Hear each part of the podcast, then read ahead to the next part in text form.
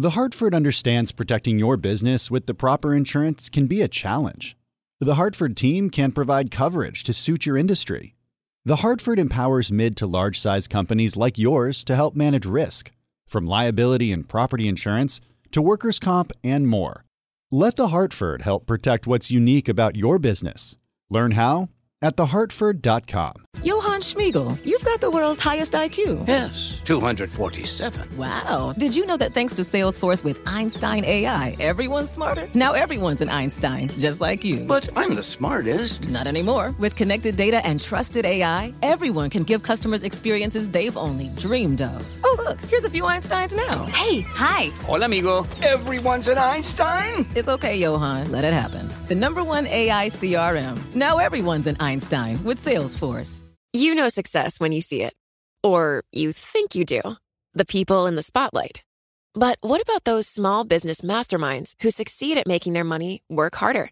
They do that by having a business bank account with QuickBooks Money, which now earns 5% annual percentage yield. Making your money work as hard as you do? That's how you business differently. Learn more about QuickBooks Money at quickbooks.com slash 5APY. Banking services provided by Green Dot Bank, member FDIC. Only funds and envelopes earn APY. APY can change at any time.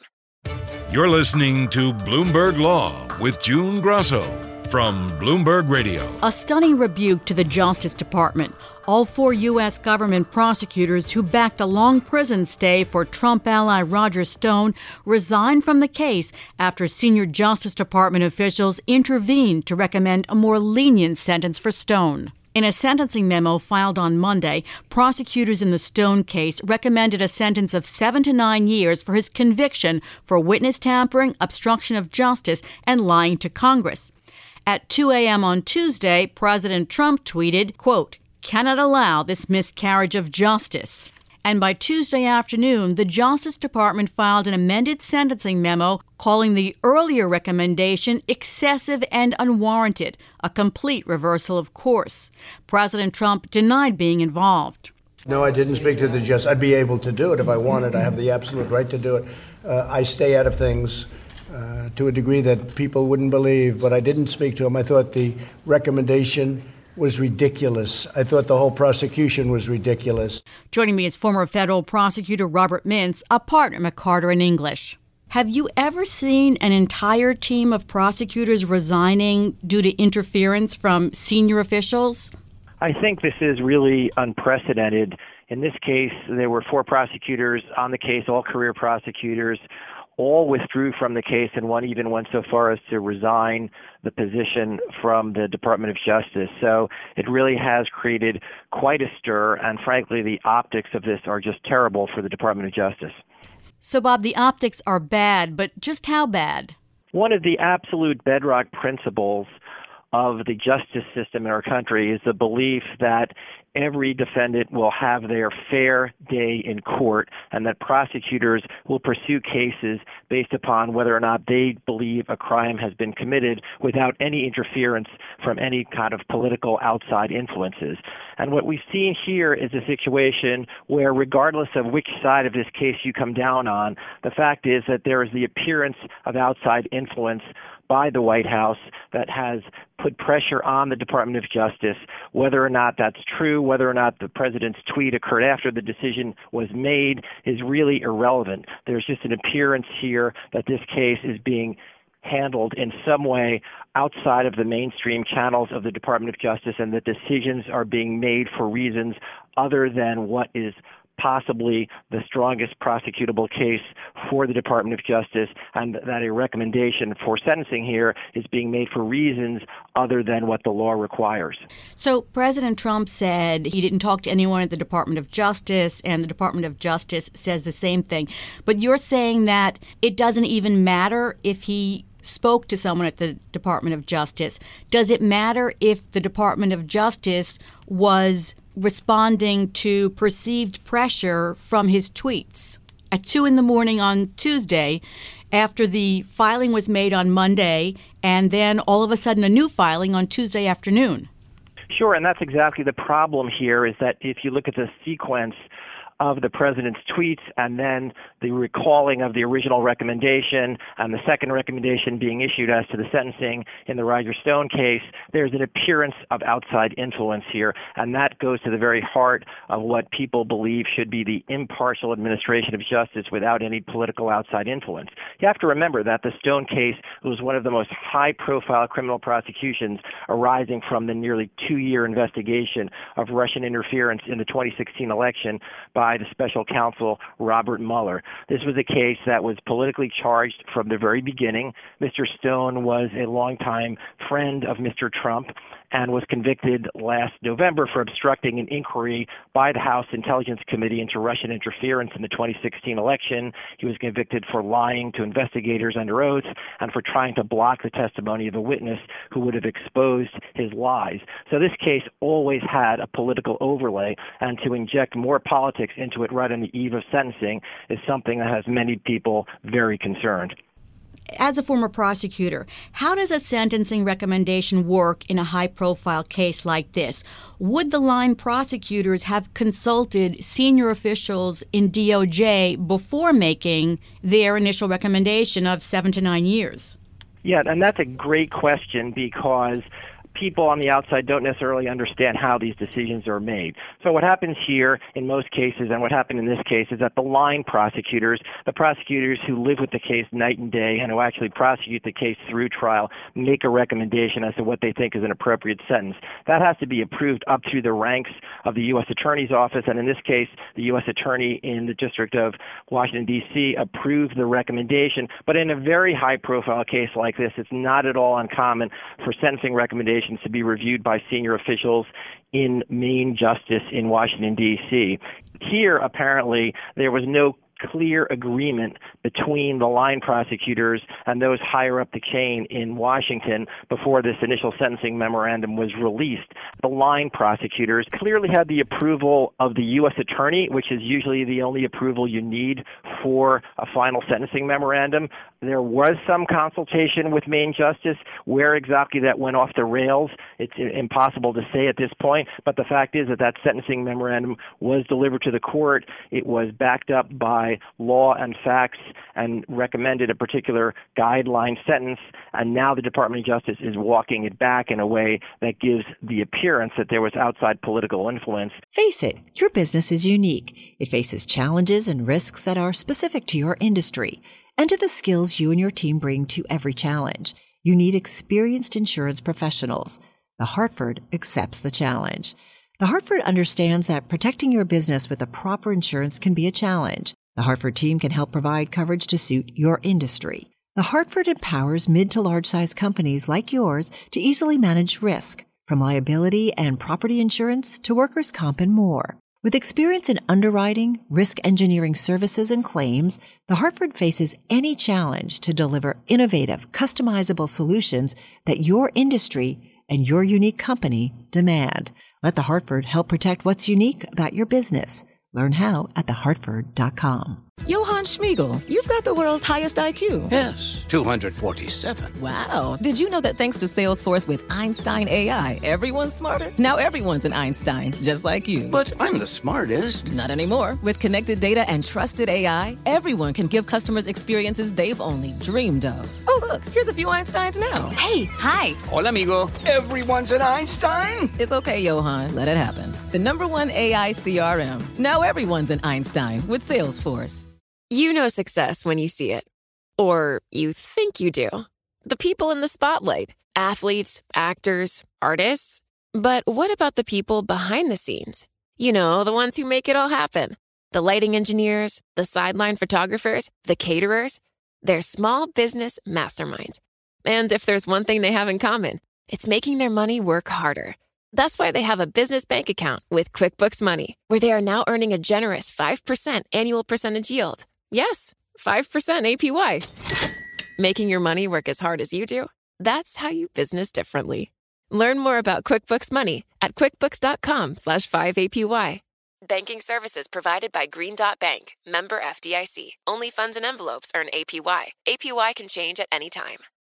That affected the decision. Now, would the walkback have required approval from AG Barr? Well, it's hard to say. You have to assume in a case like this that the Attorney General would be paying close attention, particularly to walk back a sentencing memorandum in a case that is as visible and high profile as this. We don't really know what went on behind the scenes here, but the key to this case really focused on the steps that Roger Stone took during and after the trial, what prosecutors believe was an attempt by Stone to interfere in the administration of justice. And a lot of that had to do with texts and emails that he was sending to a critical witness where he made a death threat to that witness. Now, what makes this case interesting is that that witness, Randy Credico, actually submitted a letter to the court saying he never believed that Roger Stone was was threatening him and he did not feel in danger. And in fact at the end of the day he did testify against Stone. And so there's a little ambiguity here as to whether this threat really should have been treated as seriously as prosecutors recommended. But that's a decision that really is hashed out internally within the Department of Justice. And historically when a witness tries to interfere with a trial threatens witnesses in this case there was even an attempt to threaten the judge through a social media posting, that type of activity is usually treated very seriously, and it's not unusual to see a sentence get enhanced substantially for that kind of conduct. The four prosecutors in their initial sentencing recommendations cited some of the aggravating factors that you just mentioned, also Stone disobeying the judge's orders. So, is the sentence recommended of seven to nine years, is that a little aggressive? Well, it's a judgment call. If you view those threats as actually impeding the trial, having threatened a witness, if you believe that the social media postings in any way interfered with the trial itself, then I think you have to take that conduct very seriously. Obviously, the defense lawyers took the opposite view and they characterized the prosecution's arguments as overblown. And they noted that while the witness, uh, Mr. Credico, who was a New York radio host, refused to testify before the House Intelligence Committee, he was later repeatedly interviewed by the FBI and appeared before the grand jury and testified against Mr. Stone during the trial. So there are two sides to the story as to whether or not these threats were real, whether they actually impeded justice. But prosecutors ultimately made a decision, which was supported by the facts and supported by the guidelines, that the seven to nine years was a reasonable recommendation. The defense disagrees, and ultimately it will be up to the court to decide what sentence is handed down here. The government's the government's second memo on sentencing is called the Supplemental and Amending Sentencing Memorandum, and it says the prior filing quote, does not accurately reflect the Department of Justice's position on what would be a reasonable sentence in this matter. So, how will the judge, you know, determine which of these memos to follow, if any? Well, it's important to realize that, first of all, the federal sentencing guidelines, which give some general idea as to what a sentencing range should be are not mandatory and are not binding on the court. Secondly, even what prosecutors recommend is not something that is binding on the court. It's just something that a judge will consider carefully in sentencing, and they'll weigh that against, obviously, the defense position, where they'll be arguing for a much lighter sentence. In this case, they're asking for, for probation. At the end of the day, it's up to the court. The court will often sentence a defendant to less than what prosecutors are asking for and more than the defense is seeking. So in this case, Judge Amy Berman Jackson, who sat through the entire trial and who observed Mr. Stone and is well aware of all of his conduct and all of his attempts to arguably influence the trial through impermissible ways, through social media posting and through texts and emails to this witness, she, I believe, has a very firm understanding and in her own mind a belief as to whether or not that conduct should be treated as harshly as prosecutors initially recommended. So at the end of the day, I'm not sure that any of this will really make a difference as to what sentence will be handed down here. I believe Judge Berman will make the decision based upon the facts as she knows them, and she will ultimately decide what she believes is a fair sentence under these circumstances.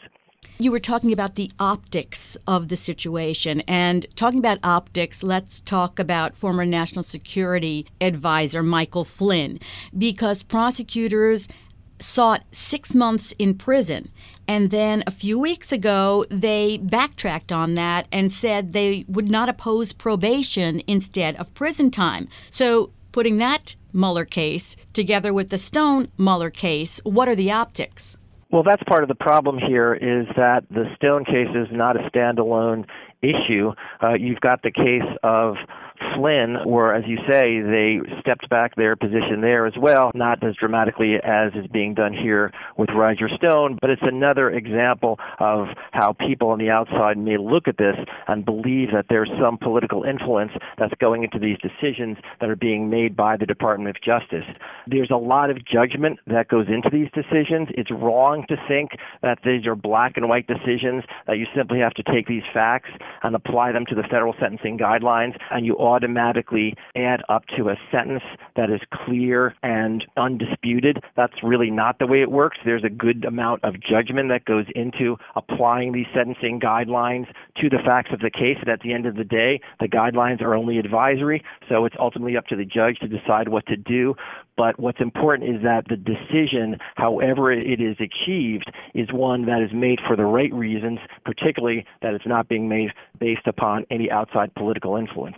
The Justice Department is supposed to operate independently of the White House in criminal investigations and in prosecutions, but is that observed strictly in every presidential administration? Former Attorney General Eric Holder faced complaints from Republicans that he was too close to President Barack Obama. So, how strictly is that observed? Well, and that's exactly the tension that you always see in the Department of Justice. The Attorney General is obviously a political appointment. It's typically somebody who is trusted by the President, and so there's always a concern that not only the Attorney General, but those that are surrounding the Attorney General are political appointees and could in some way influence the decisions made by the Department of Justice. Most of the men and women who serve in the Department of Justice are career prosecutors who are not politically active, who don't involve themselves in politics in any significant way. In fact, they're barred under the law from doing so, and those are the ones who make most of the decisions. But when you get these very high profile cases, highly politically charged cases, those are the types of cases that will ultimately make their way up to the highest levels of the Department of Justice, and that's when you have to be concerned that outside political influences may infect decisions that are being made that should be purely an impartial decision based upon the fair administration of justice. Thanks, Bob. That's Robert Mintz, a partner at McCarter and English. The Hartford understands protecting your business with the proper insurance can be a challenge. The Hartford team can provide coverage to suit your industry. The Hartford empowers mid to large size companies like yours to help manage risk, from liability and property insurance to workers' comp and more. Let The Hartford help protect what's unique about your business. Learn how at thehartford.com. Johann Schmiegel, you've got the world's highest IQ. Yes, 247. Wow. Did you know that thanks to Salesforce with Einstein AI, everyone's smarter? Now everyone's an Einstein, just like you. But I'm the smartest. Not anymore. With connected data and trusted AI, everyone can give customers experiences they've only dreamed of. Oh, look, here's a few Einsteins now. Hey, hi. Hola, amigo. Everyone's an Einstein? It's okay, Johann. Let it happen. The number one AI CRM. Now everyone's an Einstein with Salesforce. Top Thrill 2 is like no other course. Two 420 foot vertical speedways, three launches. All right, let's talk strategy. Copy that, driver. Go for maximum acceleration off the start. Roger that. You've got a short straightaway to push from 0 to 74 on the first vertical speedway. And what about the rollback? Rollback will set you up for an explosive reverse climb 420 feet in the sky so you reach zero G's in total weightlessness. 420 feet of straight up speed. Let's get it. Top Thrill 2, the world's tallest and fastest triple launch strata coaster. Get your tickets at cedarpoint.com.